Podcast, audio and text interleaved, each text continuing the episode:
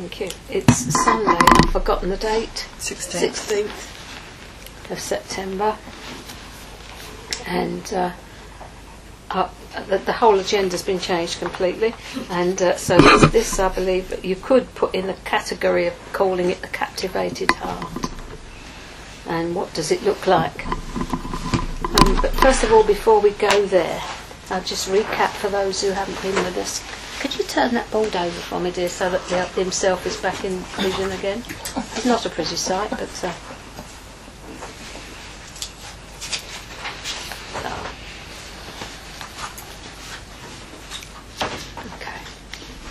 So, for those who've joined us for today, um, on Friday we looked at the person and role of the Holy Spirit and how essential it is that we get to know Him personally uh, as a person, not a power, because that's the New Age way of looking at it.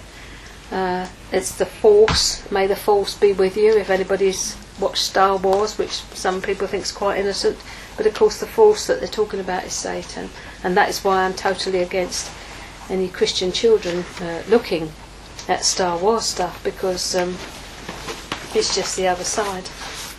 And that's another issue. So we looked at the person and role of the Holy Spirit and how we absolutely need to get to know Him, and we felt that if we didn't know Him, that then we actually needed to ask Him to presence Himself, so that we could begin to understand what His role was in our lives, what He wanted to do, how He wanted to be there for us twenty four seven.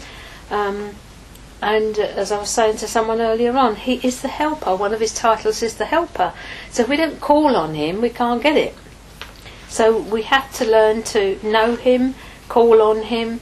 I mean, last night, as I said to you, I went to bed. I, I, I, I had a little bit of a panic. I thought, I haven't, I've got two whole days to come, and I've got no idea.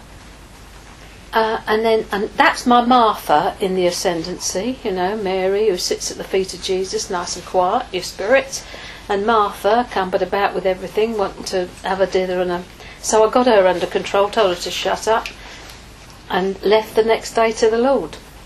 Uh, with the result, we had that wonderful time of worship and whatever we had this morning. and the presence of God, of course, pushed things up, as it always does. So things got dealt with. And, uh, that's all that is needed.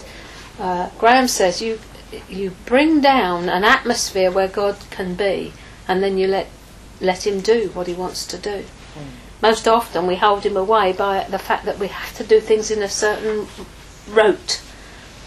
As well, I was quite nervous to bring the fact that I wanted to, to take up an offering, if anybody wanted to give, to, to the workers um, in Islam right now. Because I thought, sounds like church. You know, we'll have the worship, then we'll have the offering. Squeeze it out of them.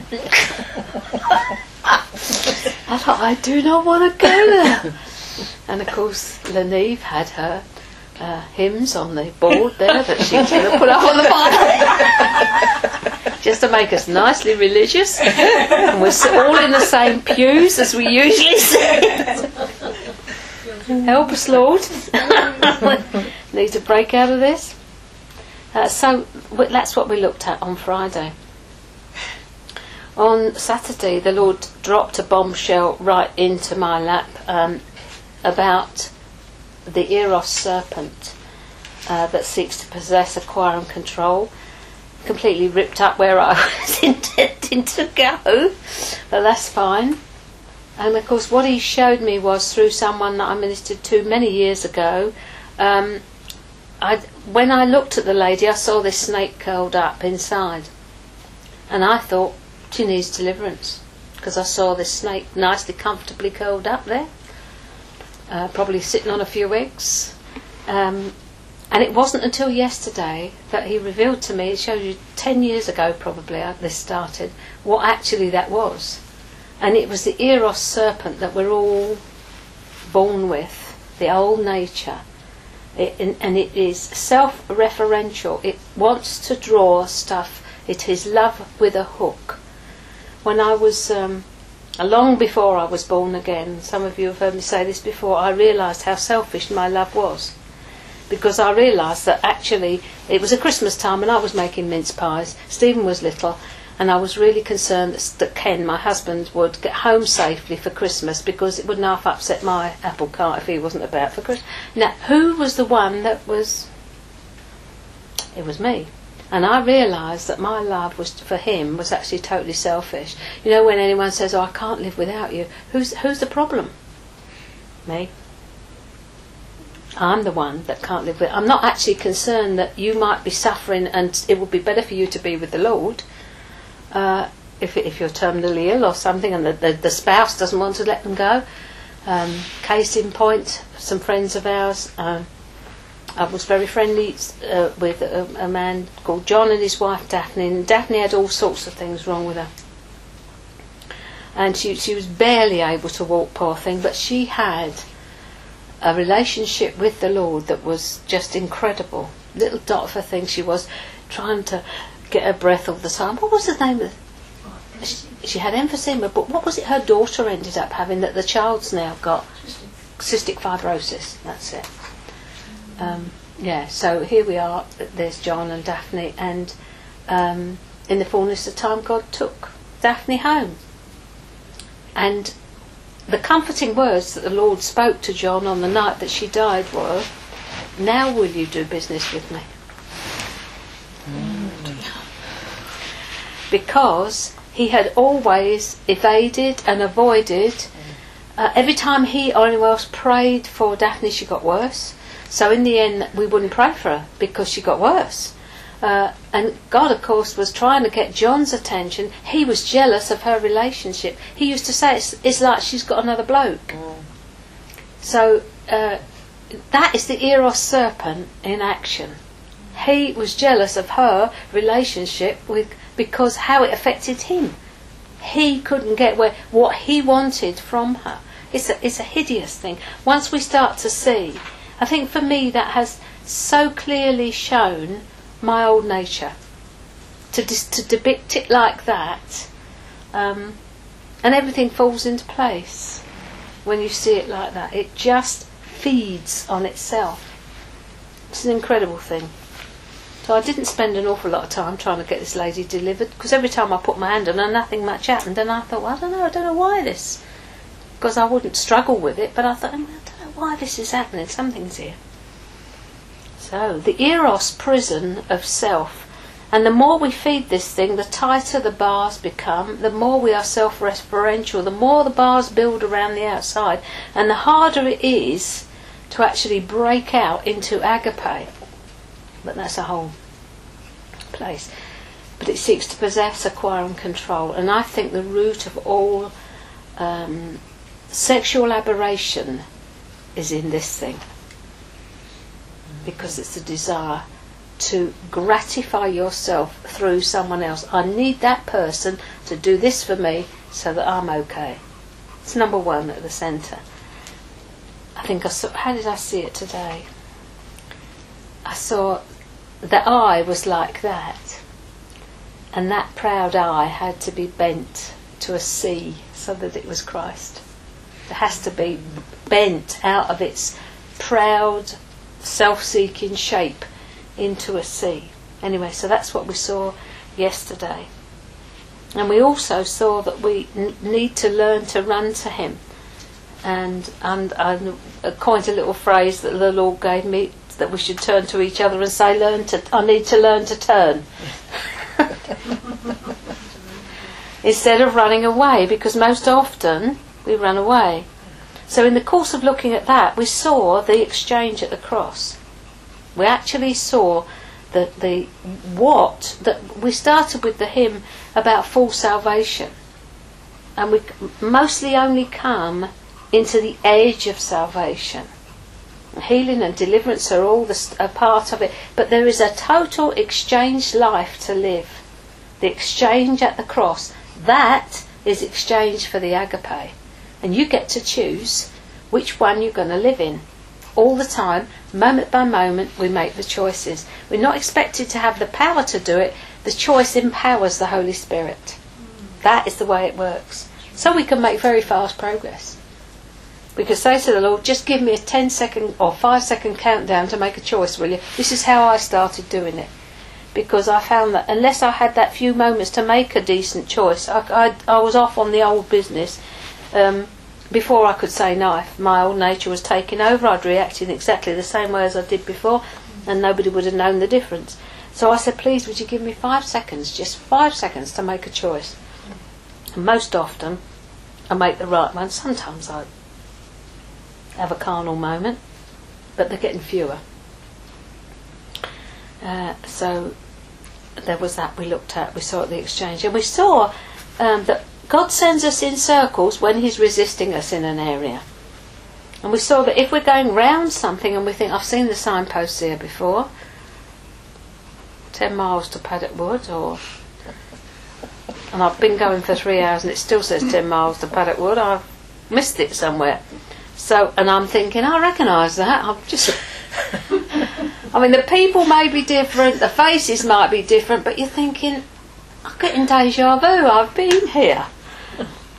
God is resisting you and sending you round in circles because He's trying to get your attention to make you go straight. So that's what we saw there. So there we go. I couldn't get rid of that little piece of paper now.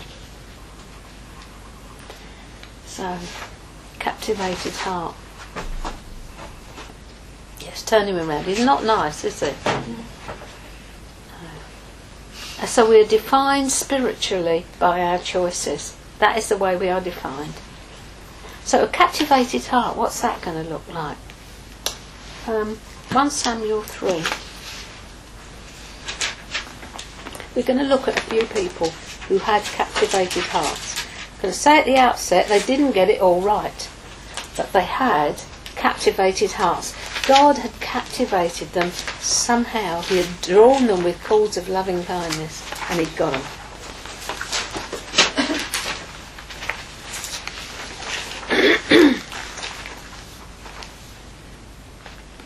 Samuel 3. No, must be 2 Samuel 3 take one thing. You think, that's shocking for getting it. Hold on, hold on. Let me just. Can you turn me off a second while I find my phone? Definitely got the.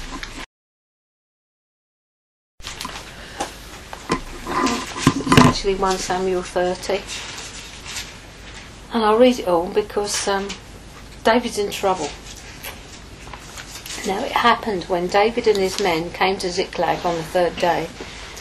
The Amalekites had invaded the south and, and, and Ziklag, the south, and Ziklag and burned it with fire, and had taken captive the women and those who were there, from small to great. They didn't kill anyone, but carried them away and went their way. So David and his men came to the city, and there it was, burned with fire, and their wives, their sons, their daughters had been taken captive. At this point, David and his men had been away doing something um, at the Lord's command come back and find it's all gone pear shaped. Then David and the people who were with him lifted up their voices and wept until they had no more power to weep. And David's two wives, Ahinoam the Jezreelitess and Abigail the widow of Nabal the Carmelite, had been taken captive. Then David was greatly distressed, for the people spoke of stoning him. This is the sort of gratitude you get when it goes wrong. you know, up until then it's been Show us the head, Dave, Dave, show us the head, where's the head, shape. Now that's all gone pear shaped, everything's been pinched. While they've been away, the wives have been taken, and it's stone him. You saw the same thing with Moses. Because the soul of the people was grieved, every man for his sons and daughters, but David strengthened himself in the Lord. He's in trouble, everybody's against him, he's just done what God told him to do, and it's gone pear shaped. Anybody been there? Mm. You go out, you do what God told you to do, you come back thinking, done it, Lord, and the sky falls in. Because the people that He sent you to, or whatever, don't like what you just done done. you know I mean? did. But David strengthened himself in the Lord his God. Uh, he didn't run away, he ran to, like we said, learn to turn. This is so essential that we, and this is a captivated heart. Everything's falling about, he learns to turn. So he says to the Abiathar the priest, Ahimelech's son, please bring the ephod here to me. You know, they used the ephod to decide what they should do in those days. So David inquired of the Lord. Didn't go off trying to sort it for himself. The first thing, what shall I do? He picks up the red phone, don't take the key. shall I overtake them? And the Lord answered, Pursue, for you shall surely overtake them, and without fail recover all. So off they go, and they're getting all back safely. Every last penny, every last child, every last wife, and no one harmed. Uh, another man who did what he was told and then what happened to him was Elijah. Um, 1 Kings, again I've got the scripture, I didn't write it down. Something like 1 Kings 16, 15. I'm in Chronicles, that will help a lot.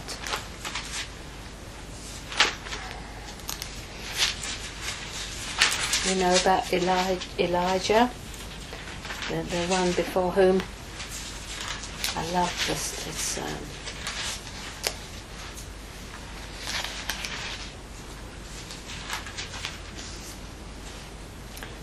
have a look at 1 Kings 17 first. This is where Elijah first appears on the scene. I love this. Anybody who is prophetic, this is you. And Elijah the Tis- Tishbite of the inhabitants of Gilead said to Ahab, As the Lord God of Israel lives, before whom I stand, there shall not be dew or rain these years except at my word. So that is where you stand. If you are prophetic, you stand before God. That is your position. You get your instructions, and that's where you return when you've carried out whatever He tells you to do. But you know the story of uh, Elijah and the prophets of Baal, which we find in, in chapter 18 of 1 Kings.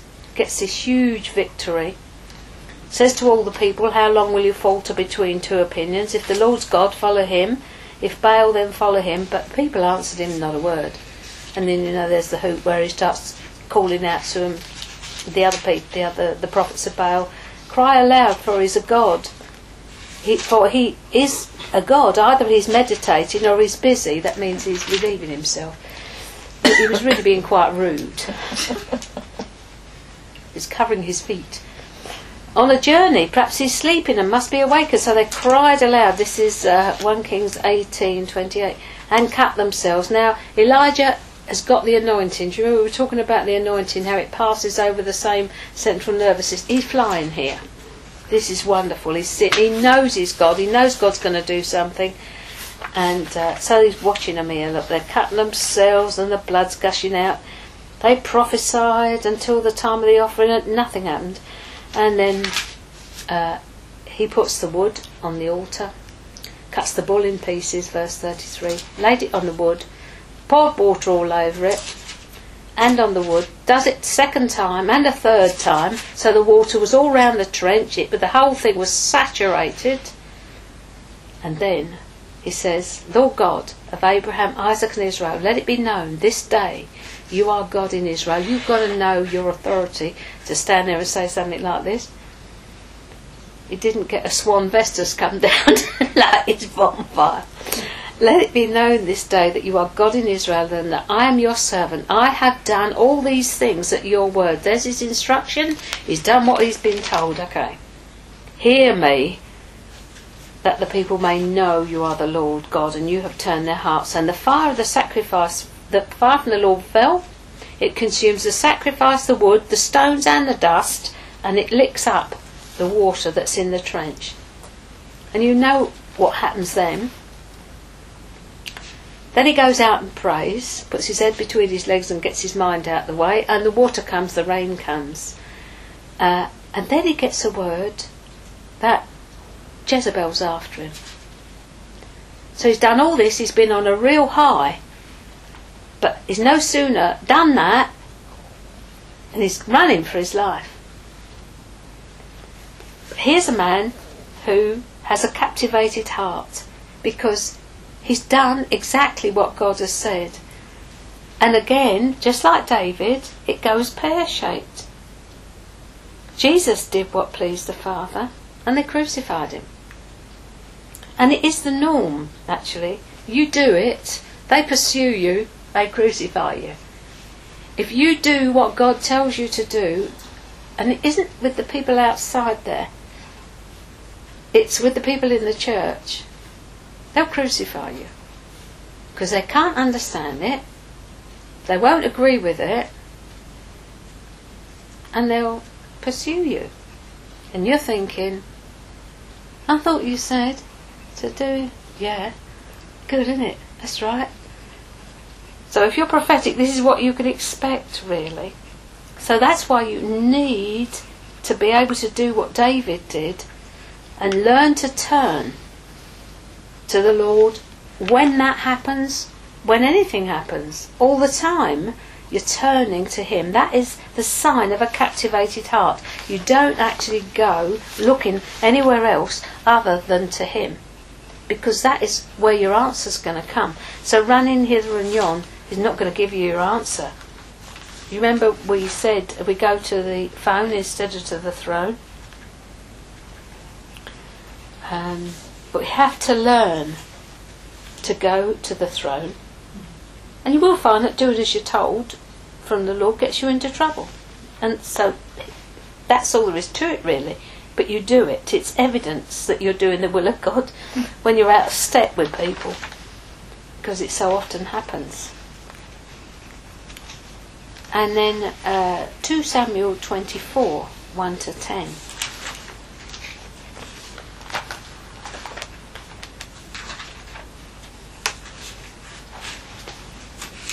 Can't read my own writing here. Oh, yes. Thank you, Lord.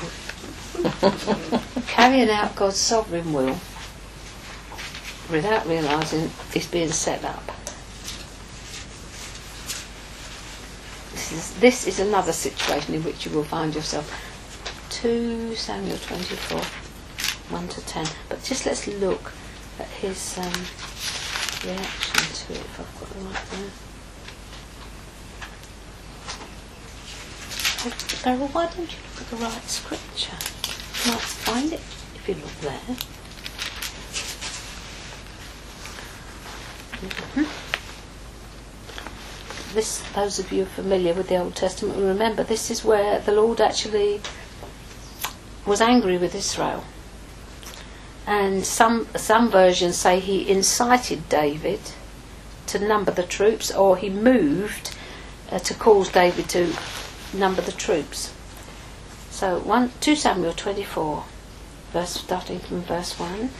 Again the anger of the Lord was aroused against Israel, and he moved David against them to say, Go number Israel and Judah. So the king said to Joab, the commander of the army who was with him, Now go throughout all the tribes of Israel, from Dan to Beersheba, and count the people, that I may know the number of this people. And Joab said to the king, now may the Lord your God add to the people a hundredfold more than there are, and may the eyes of my Lord the King see it. But why does my Lord the King desire this thing? Because he knew that just was verboten.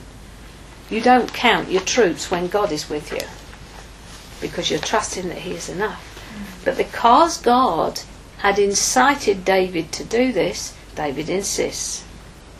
Nevertheless, the king's word prevailed against Joab and against the captains of the army. David, at this point, is unaware of why this is happening.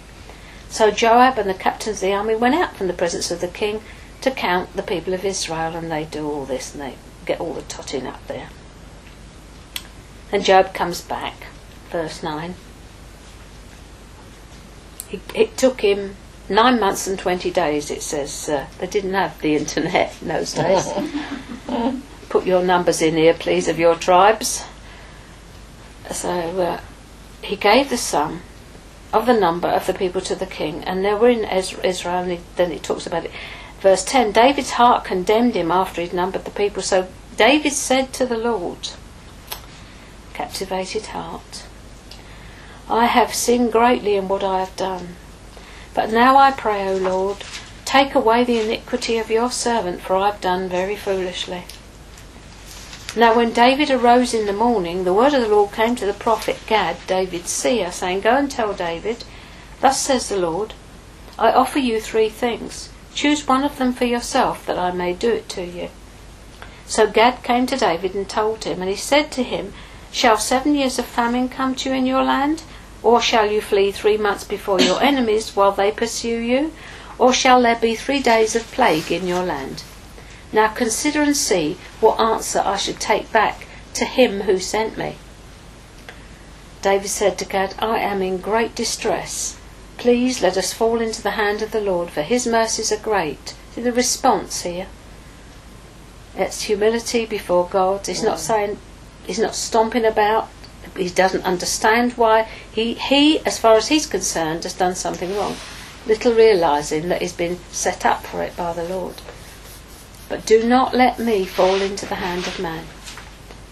So the Lord sent a plague upon Israel from the morning to the appointed time, from Dan to Beersheba, seventy thousand men of the people died. And when the angel stretched out his hand over Jerusalem to destroy it, the Lord relented from the destruction and said to the angel who was destroying the people, It's enough, now restrain your hand. And the angel of the Lord was by the threshing floor of Araunah the Jebusite. Then David spoke to the Lord when he saw the angel He's getting vision here, seeing the angel. Surely I have sinned and I have done wickedly. But these sheep, what have they done? Let your hand, I pray, be against me and against my father's house. And Gad came that day to David and said to him, Go up, erect an altar to the Lord on the threshing floor of Araunah the Jebusite. So David, according to the word of Gad, went up as the Lord commanded. And uh, as you, you know, Araunah's there and he looks and he wants to give him the threshing floor. And David says, No, I'm not going to do that. Verse 24 I will surely buy it from you for a price, nor will I offer burnt offerings to the Lord my God with that which cost me nothing. So he could, have, and again his integrity is being tested here. He could have had it for nothing. He says, No, I'm going to pay for this. Because as far as he's concerned, he's still done something really wrong, which he had. But the author of it was God Himself. So David brought the threshing floor and the oxen for fifty shekels of silver, and David built an altar there to the Lord. What's the first thing he does? And peace offerings. So the Lord heeded the prayers for the land, and the plague was withdrawn from Israel. Captivated heart He's not standing up before God saying, Here, but you, you made me do that. You set me up for that. Captivated heart, humble to the last, won't take anything for nothing, pays for it, and builds an altar. And that's where the temple ended up being built, wasn't it? Psalm 51, same thing with David. But This is why the Lord said that David was a man after his own heart. He didn't say he didn't get it wrong. He said he was a man of integrity. That given push coming to shove, always he would look to the Lord, whether he knew he'd done something wrong or he didn't. So in Psalm 51, we see David, um, who was a man of like passions. as any of the rest of us. He's got Bathsheba pregnant. He's shoved Uriah up the front and he's got him killed. So he's, he's committed murder. He tried to get Uriah to go and lay with his wife so that it wouldn't look as if it was David that had got her in the pl- fun club. But he, Uriah, being a, an integrous man, wouldn't do it. Uh, so he shoves him right up the front, got to get rid of him because, uh, huh. but God sees all of this. And here, again, is an example of a captivated heart. Have mercy upon me, O God, according to your loving kindness, according to the, mercy, the multitude of your tender mercies. Blot out my transgression. Wash me thoroughly from my iniquity and cleanse me from my sin. For I acknowledge my transgressions, and my sin is ever before me. Here's the one. Against you and you only have I sinned and done this evil in your sight. A captivated heart will always recognize that though we may have done something to another person, it is against him that we've actually sinned. It's then that you know your heart's captivated when you've been horrible to someone, and though you need to make restoration with that person, your grief is mainly towards the way you've wounded God. Your heart has been captivated, and because of the relationship, you don't want to break it. But you're human, and these things happen. Uh, but David, you see, a man after God's own heart, his first and primary relationship was with God Himself. And that, that was what gave him the grief. Against you and you only have I sinned and done this evil in your sight. And then he goes on to say, I was brought forth in iniquity. He knew he had that serpent in. In sin my mother conceived me. Then he says, You desire truth in the inward parts, and in the hidden part you will make me to know wisdom. He knows that in his heart dwells no good thing. He's acknowledging it before the Lord. He's not coming to make any excuses. His conscience, if you like, is so quickened and enlivened because of his relationship with the Lord.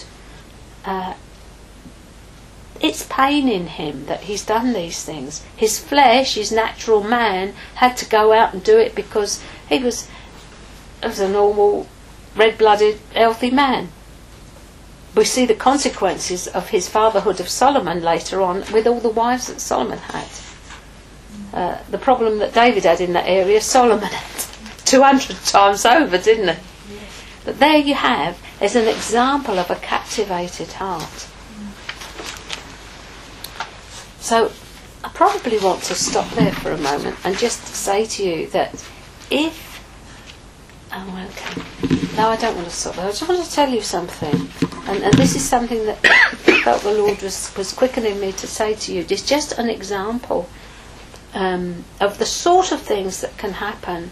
Because we started this, didn't we, on Friday with the fact that we realise it's absolute surrender. Not just a little bit of our lives to Him, but yielding up everything so that the Holy Spirit can be in executive control. That is where we're headed, so that it is no longer two lives to live but one.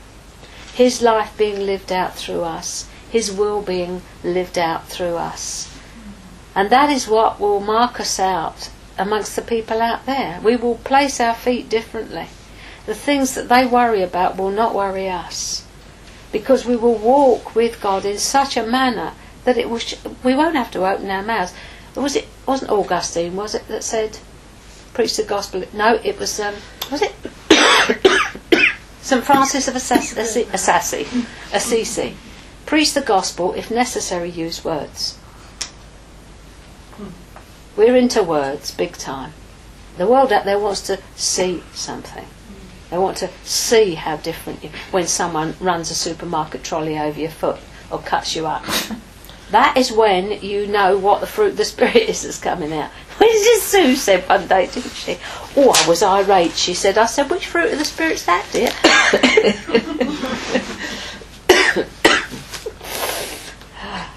so I just need to I want to tell him a story.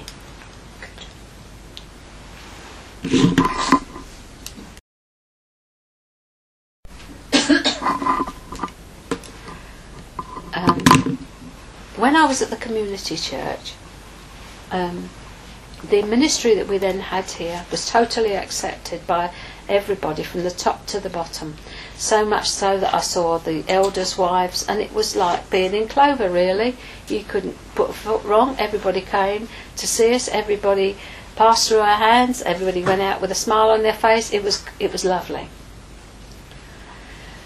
Um, so was quite close to one of the elders and his wife, and, and she'd been here quite a lot and as I say, m- loads and loads of people in the church I had seen. Not all of them, but pretty well all of them. Because God had sent them here. On this particular morning, uh, the sort of lead elder suddenly went into a diatribe about there was no need for all this inner healing and deliverance nonsense. And the place was electric. And I sat there thinking, swallow me up.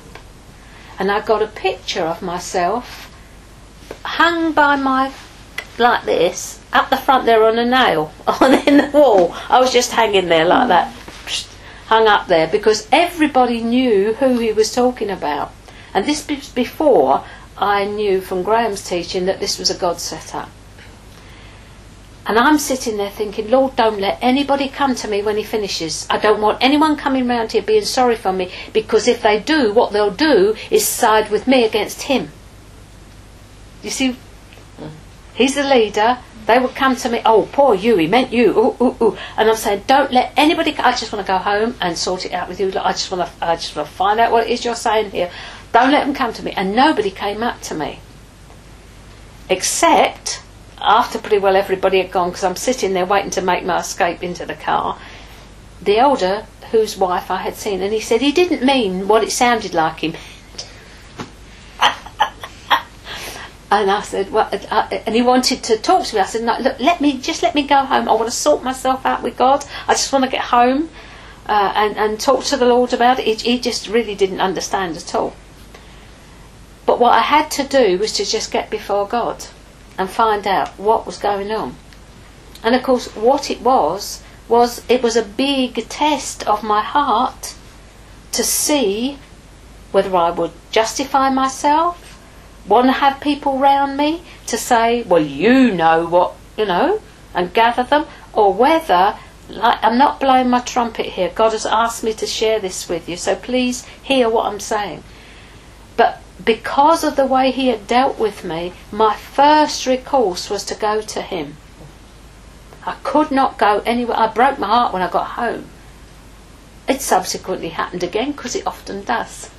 it was a bit more precise, even more precise the next time. Don't go there was the next time. But that's fine too. Because these are the it, uh, Graham would describe them as elegant tests. He takes you from one position lower than you were. so he enables you, he has you, you, you're getting the smile of everyone and it's lovely and the sun's shining and then suddenly he shifts all the scene, the scene shifters come in and move it all away. You know, you're in Las Vegas enjoying yourself and suddenly you're in the desert, not a grain of, every, everything grain of sand looks the same and it's barren. And, and it's God's dealings with us. So we need to begin to understand if He gives us a prominent place, He will let you work in that for a while, and then suddenly it's like someone's pulled the rug out. You do, but that is Him. It isn't the people. Because what we have a tendency to do is to start blaming the people around us that they have done it. No, them's the agents of the Lord to test our hearts. So, when you find yourself in that situation, recognize that it's one of a series of elegant tests, just to see if you need to go round it again. My prayer always used to be, Lord, don't let me just go through this, let me grow through it. Because if you go through it and you think, oh, glad I'm out of that, you'll go through it again. Because if you haven't done the necessary grow in the go, he's got to take you round in that circle till he till he understand what it is he's doing. And as, as we've said, and, and, and you, most of you know, our whole Christian walk is a succession of steps like that a journey into the heart of God, and each established truth is a stair on the stairway. And only when it's lived out can the step be added. Getting the information is not enough. Someone said the other day, What do we do with all this information? Well, it becomes flesh on you. That's what happens. From the moment that I started to hear Graham's teaching, I applied it. I still apply the same teaching I heard 10 years ago now, along with everything else that he's adding to my storehouse. That is the way it works. Because if it just becomes information up here, it'll do you not a whit of good. But as you understand, you're on a journey and you go up one level, and on each level, as he would say, you'd meet a bigger devil, and you've got to beat the devil on the level that you're on. But the latest revelation from Graham, which is brilliant, is that you see this bigger devil, and the purpose of him is to make you as big as that. So you you come up there with fear and trembling, and you look at this thing and you think, I'll do a kneecap job on you, or if someone gives me a ladder, I'll have your head off. Uh, and you fight and you stand until you are as big as that is. And you see the fear in the eyes of that one, and God takes you up another level. And at the same time that you're actually doing this up another level and meeting another devil, you're going up levels of grace in your life so that that thing that is now got its face to the wall is dying off. And the grace of God is, is coming through. Am I, am I making myself clear? Pardon? Do you want one of those? Yes, I can do some colours. Yeah. It plagiarised from Graham, of course. we owe him such a debt, that man. Uh, you know, we do. We owe him such a debt. It's just amazing. So, there we are, captivated hearts. Little question you can go away with is my heart captivated?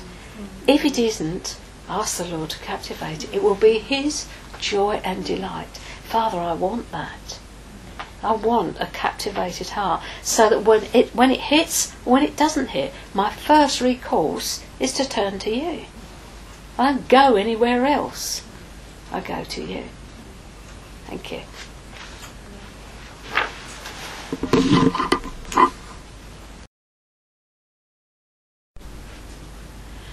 Okay. So, what comes into my mind, having nothing prepared, is all to Jesus I surrender, all to Him I freely give. I will ever love and trust Him, in His presence daily live. All to Jesus I surrender, humbly at His feet I bow. Worldly pleasures, all forsaken, take me, Jesus, take me now. All to Jesus I surrender, Lord, I give myself to Thee. Fill me with Thy love and power, let Thy blessing fall on me.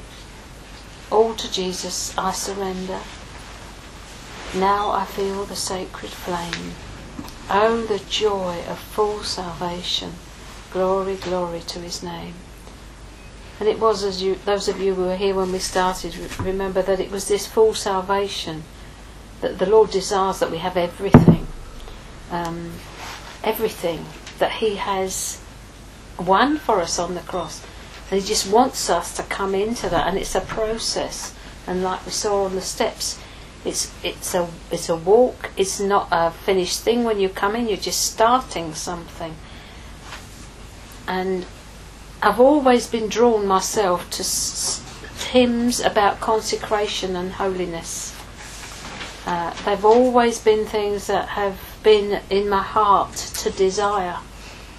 And maybe we'll do something on holiness one of these days because holiness is not piety and outward show. Uh, it is an other than. God is holy. He is separate. He is separate. Separate. He is other than how we are. That's why he says, "Be holy as I am holy." He's not. He's not giving us something we cannot do. He's not saying to us to do something. Graham says it's a benediction, not an instruction. He breathes on you and says, Be holy as I am holy. Be separated out. Come out from among them and be separate. The time's coming where God is separating his people out from the stuff of the world. And that is how we're going to look different. We're not going to be pursuing the same things that they pursue. We're not going to be living for our pension and our retirement and our holidays and our houses and our cars.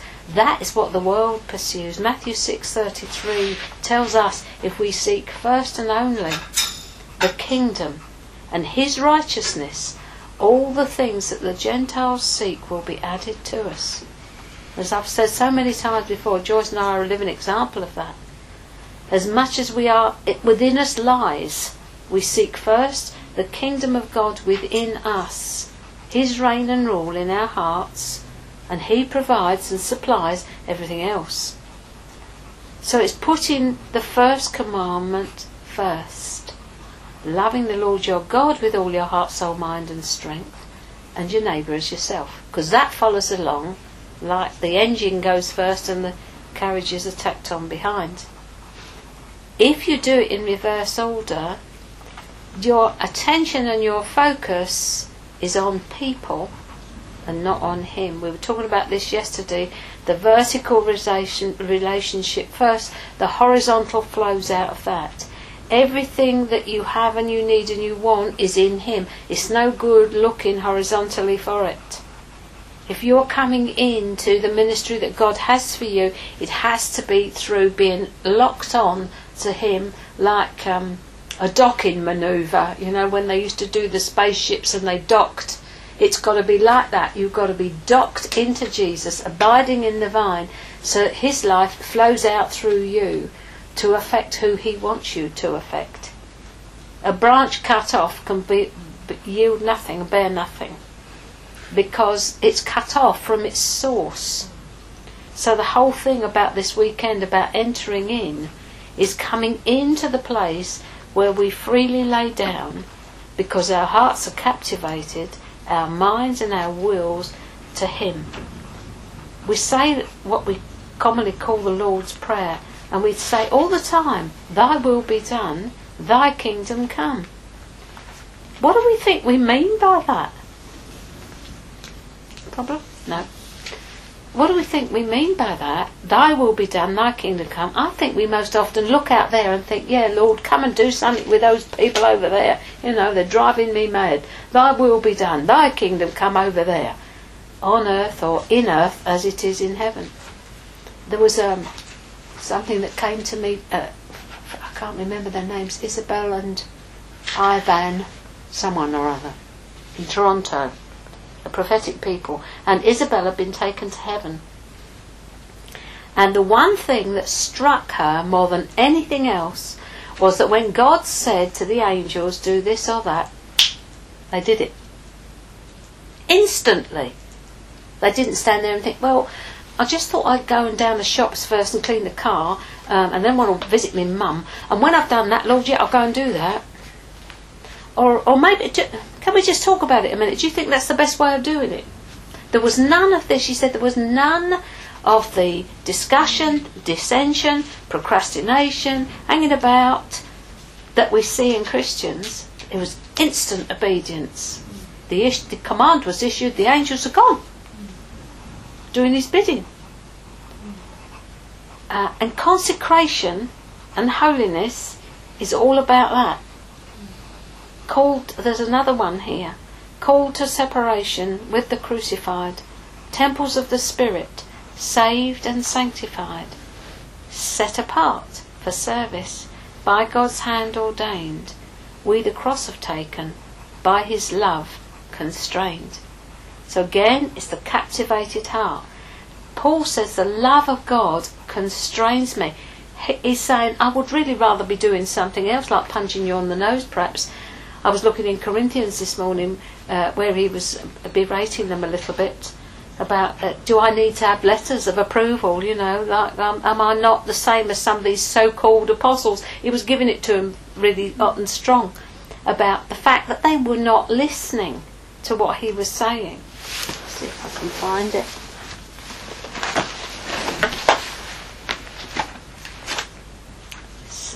Second Corinthians, I think, towards the end. It might be 13 because I was reading it earlier on. Uh, I'm always Since you desire and seek proof of the Christ who speaks in and through me. It's something but like that. Do I need letters? He so said to. Uh, yeah, the Amplified always puts it slightly different. It starts off, this is the third time that I am coming to you by yeah. the testimony of two or three witnesses. Must any charge and every accusation, state, accusing statement be sustained and confirmed. I have already warned those who sinned formerly. Yeah. It's this one actually, I think. Right. 2 Corinthians 11, 11. 16. Um, I say again, let nobody think me a fool. If otherwise, at least receive me as a fool, that I may also boast a little. What I speak, I speak not according to the law, but as it were foolishly for you put up with fools gladly, since you yourselves are wise. And he's talking about people bringing them into into. Um, now this isn't the bit either. Into bondage. Mm-mm. Isn't it amazing?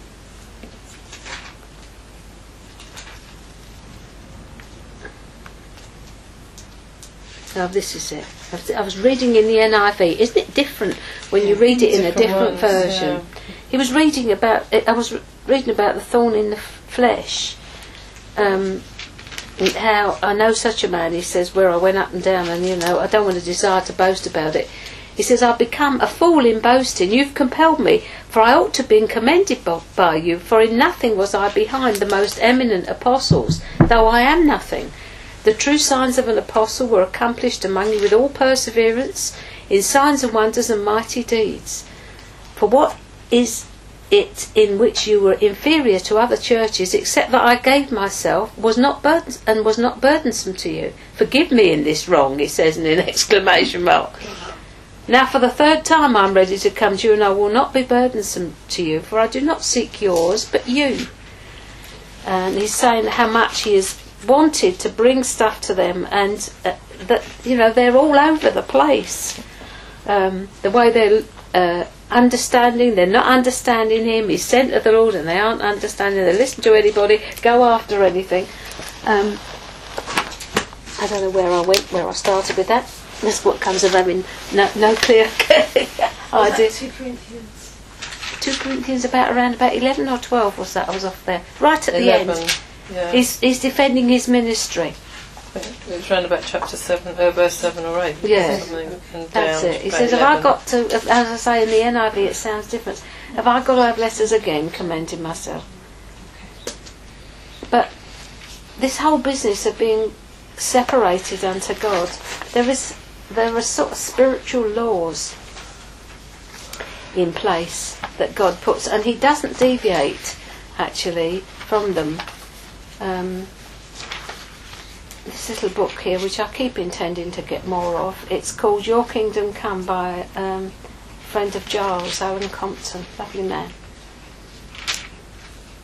He says, uh, when God has won the heart of a man or woman and they come under his lordship, he can then trust others into their keeping. We have observed this in the lives of the early Christians as recorded in the opening chapter of Acts. They did not go seeking. God ordered the circumstances of their daily living and brought them into touch with those whose hearts He had prepared. I believe this is still His method. My part, when it comes to speaking, is to see that my lips are under God's own authority, so that my witness may be to Him. That is, to who and what He is and what He's done, born out of a living relationship with Him. Uh, and it, the scripture in Acts 4:13 is they recognised they they wist it says in the King James that they had been with Jesus. The fact is that there are certain places that God has to take us through before He will trust us with true riches. This is why when, when I was talking to you about those of you who were there about management of money, how important it is that we are faithful with this world's goods because He cannot trust us with true riches. Hello, true riches. Because His sheep are His true riches and He won't trust people to you in any way until He's put, put you through tests. And one of the things uh, of the Holy Spirit's um, executive control over us is that you have to get permission granted to do. You may have be like a wineskin bursting with wine. I remember the day when I sat in that chair around Annie's and said, "Oh, I'm like a wineskin." I'm so full of the things of God, bursting with wine. But He gave me no leeway, no no permission to speak. With the result, I went down like a deflated balloon. It just, it just. I thought, I thought I had something to say. I realised I didn't. You know. I thought, thank you, Lord, that you didn't send me out when I thought I was ready. A bit like Moses, you know, when he thought he was ready and, and he killed the Egyptian, he was not ready at all. But when you aren't ready and you don't think you're ready, is the very point that he sends you out and says, "Nevertheless, I will be with you." And uh, Oswald Chambers tells of an invaluable experience he had as a young Christian on holiday in the Scottish Highlands. Some of you know Oswald Chambers, My Utmost for His Highest. Very, very powerful. Uh, he he was he, First World War. He would have been a minister in, wouldn't he? 14, 18. So he's early last century. Died very young, early 30s, maybe not even reached that. But uh, powerful, totally a soul, an unbribed soul. There's a book about him called An Unbribed Soul. A man totally captivated by God. And it is these people who have left like um, a deposit, a legacy for us, because they are so sold out to God. The stuff that is distilled through them, you feed on. I'm going to go on, on thin ice and say a lot of the stuff that comes out as Christian literature these days, they get a revelation from God. You can find out on the back cover what the book's all about, and you have no need to read the other 350 pages that there are in there, because all it is is padding. You start reading some of these old people that really knew God, their books are like this. Graham's books are usually like that. And they're so packed with content you can read them in an hour and a half. Mm. But then you go back and you start to see what they're saying and you're living in a sentence for years. A.W. Tozer, another writer. Um, I really suspect a lot of the st- stuff that, is, that floods the market for Christians because it makes us superficial. We're carried along on the froth and the bubble, and I find out horrendous things about people's actual, um, what do you call them, foundations. Um, I mean, I, I would take it that most of you are well versed, but in this room, if I said, Well, could you speak to me for five minutes about what the blood of Jesus is all about? Could you show me the typology in the Old Testament and why he had to be born of a virgin? Would you be able to? Are you sure? Do you know why? Do you know why it was so important that he was the sinless, spotless Lamb of God and how he was made that? You know, these are basic things that I find that the church has actually not taught. That's why I always stuff people on Roger Price right away. It is no fault of the people who don't know. It's not an exam. From my point of view, it's to find out where you're at. What's the purposes of Israel? Has God finished with them? Are we Israel? You know, ask half a dozen people, to get half a dozen different answers. And there's, there's things out there that the church is now Israel, God's finished with Israel. What about all the promises then? Oh, well, he's changed his mind. Oh, whoops, might change his mind about you. You know, I don't believe that bit in the Bible. Oh, that bit calls into question John 3.16 then, doesn't it? Well, it doesn't mean that God created the world in six days and rested on the seventh, doesn't it? Maybe it doesn't mean when the Spirit and the bride say, come then. You know. You've got to know and, uh, and be able to give a reason, I think it's in Peter it says, for the hope that we have within us. So we need these foundations in us because out of that foundation, God, on that foundation, God builds. So we need to know what we know, what we know, what we know. And that's going another way, isn't it? Anyway, so this guy was on holiday. I do go off. Uh, he was with a godly old shepherd of whom it was attested that whenever he spoke to someone about their need for Christ, that one came to know him. This shepherd said to Oswald Chambers, If you get permission to talk to my ploughman about his soul, do so. Chambers was puzzled and questioned the shepherd, who replied, If you don't know about getting permission, you don't know anything about the Holy Spirit. Do you think I talk to everyone I meet? I have to get permission before I talk. Now, the whole business about getting to know the Holy Spirit is that you get permission before you do anything. It is not a life of bondage, it's a life of complete freedom. Rees Howells' son said of his father that he was possessed by God. Why are we here? We're here to be, we are God's possession, but we're actually here to be possessed by Him. So that He lives, as I said on the first day, through us. And greater works than these we do, because He is able to live His life through us. So we can bounce through life like Tigger, like Graham says the Holy Spirit does. Just asking the Holy Spirit what He wants to do here. Going down the shops, buy few spuds, couple of sprouts, and half a dozen eggs. Anybody want to talk to me? I remember being in the, in the um, news agency in Paddock Wood, and I was singing a chorus, quite because I frequently do, and someone behind me was absolutely bemused, and I just caught my caught my eye, and he's grinning away. He said, "You're happy." just carried on singing. Didn't feel moved to give him the gospel, you know, because I think as another thing. Can I say this? Do I have permission? We are pressed into what the church is pleased to call witnessing. And we do it regardless of whether that is our calling, regardless of whether the Holy Spirit is telling us, regardless of anything. And it puts a pressure on the church. It puts a pressure on you to perform in a certain way. So when you talk to someone about Jesus, it's stilted. Mm. You're not talking to them about over a cup of tea um, was saying to Joyce it was interesting the way that the churches in Croydon did it. I said it's Oasis all over again. Because when we started, God had us hire the hall in the, the Methodist hall, give everything away, so that when we sat down with them, I said to the Lord, why do we have to give it away?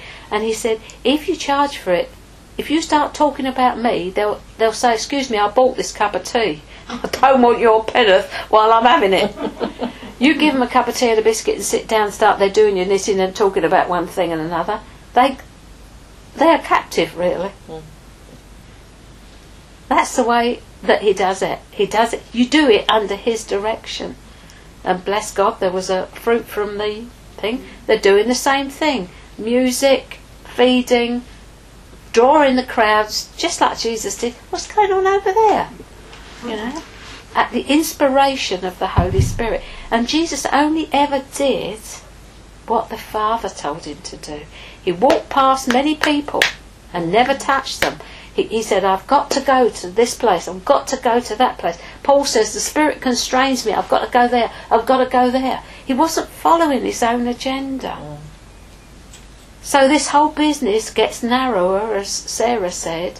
He squeezes you in through the narrow place and you pop out of the end, and there, there you are in a place of brilliance because you begin to touch the glory. You're in a place where you're doing, you're living out your destiny, which is not what you think it is, it's what He has planned. And you begin to walk in the works that He planned for you to do from before the foundation of the earth, for which there are rewards and crowns. So the old Eros says, well, there's a bit of something in there for me then, isn't there? Mm. You know, I mean, we'd be foolish not to submit to the Holy Spirit in order that at the end of the day, when we're queuing up with our little bag of jewels in there, and this, this bloke in front with these huge bags of wood and stuff, and he's looking at your little bag and thinking, wait till I get to the front. And Jesus takes his thingies and says, thank you very much, and casts them on the fire, and poof, gone. And yet he had a big ministry but it was his ministry. It wasn't the ministry of the Holy Spirit. You come up with your little bag, give it to Jesus. He smiles, puts them on the fire. There they all are. Untouched. Jewels, gold, silver, precious stones. We've got to measure everything in the light of eternity. Everything we do from this minute on, we need to say, Father, I want it to have value for eternity. So that will mean some of the things we're doing at the moment, God will say, is actually not going to have any eternal value. I want you to lay it down. And if He does, and that causes you a problem at home, Father, that's going to cause. How do I deal with this? Because He never asks you to do something without giving you the tool to do the job. doesn't say dig a hole and then give you no shovel. Holy Spirit is there to lead you, and it gives him such delight, and you will know the pleasure of the Lord within you at the fact that you are doing what he wants you to do, and you're doing it quickly, and not fiddling about with it, not procrastinating. He asks, you say yes. Whatever it is, Lord. Do you remember the song? Yes, Lord, yes, Lord, yes, yes, Lord. Till he comes to ask you to do something. What? Oh, can we negotiate this? Excuse me. Now you're now you're treading on something close to me. Place of rest. So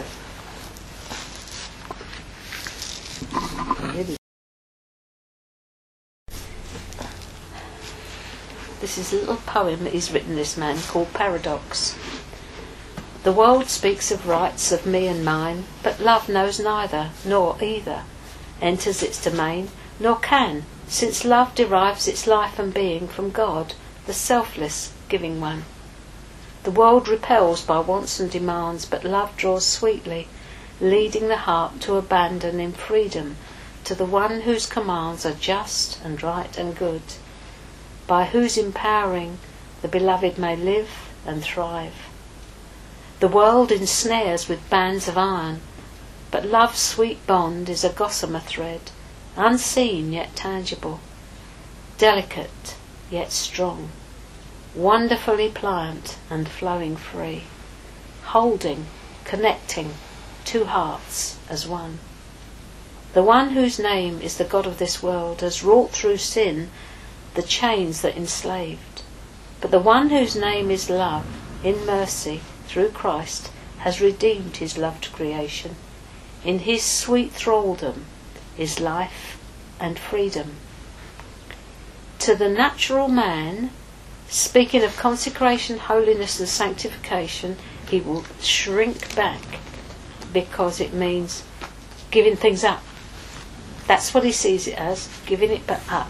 But it doesn't. It actually means complete and utter freedom because that thing, you don't have that thing that you think you want so much. It has you. You're in bondage to it if you can't let go of it. It's got a grip of steel on you because it's eros. So if there's anything that God is asking of you, like that lovely story Bob Mumford tells, about this man. He's got this fish tank with all these tropical fish, and every evening he comes home from work and he looks at these fish and he watches them God, he's enjoying his fish going up and down. And the voice comes, Get rid of it. I rebuke you, devil. Get rid of the fish tank. Devil, I rebuke you, that's not God. I'm telling you, get rid of the fish tank. He finally realizes it's God. So he's picking the fish tank up and he's going to take it and give it back to the man who sold it to him. Down the toilet. What? Tip him down the toilet. Down the toilet goes the fish. Wash the loo. Down the toilet goes the fish. Got the tank. Going to put it on top of the wardrobe. Might need it. Where are you going with that? well, I just thought you uh, might need it later get rid of it.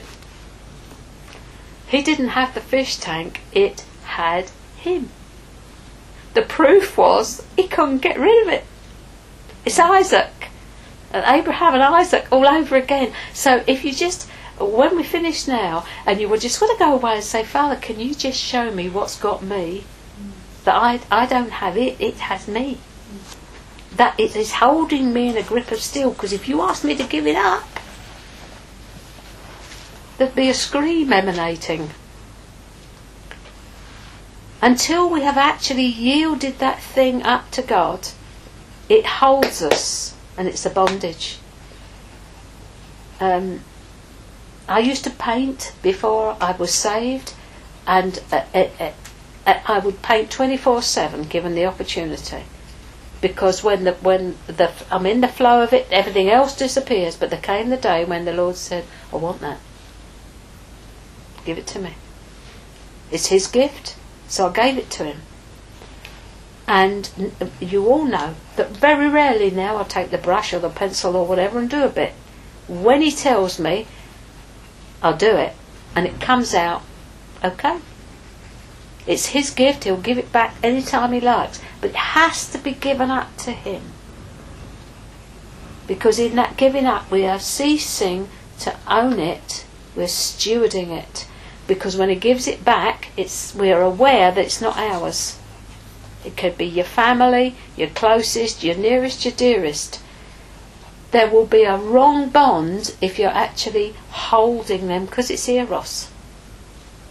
And that it has you. So bless you. You never know where God's going to take you, do you? Thank you for listening. You've got till five o'clock, those of you who are daily visitors. Um, have a little think about that one. What's holding me, Lord? Thank you.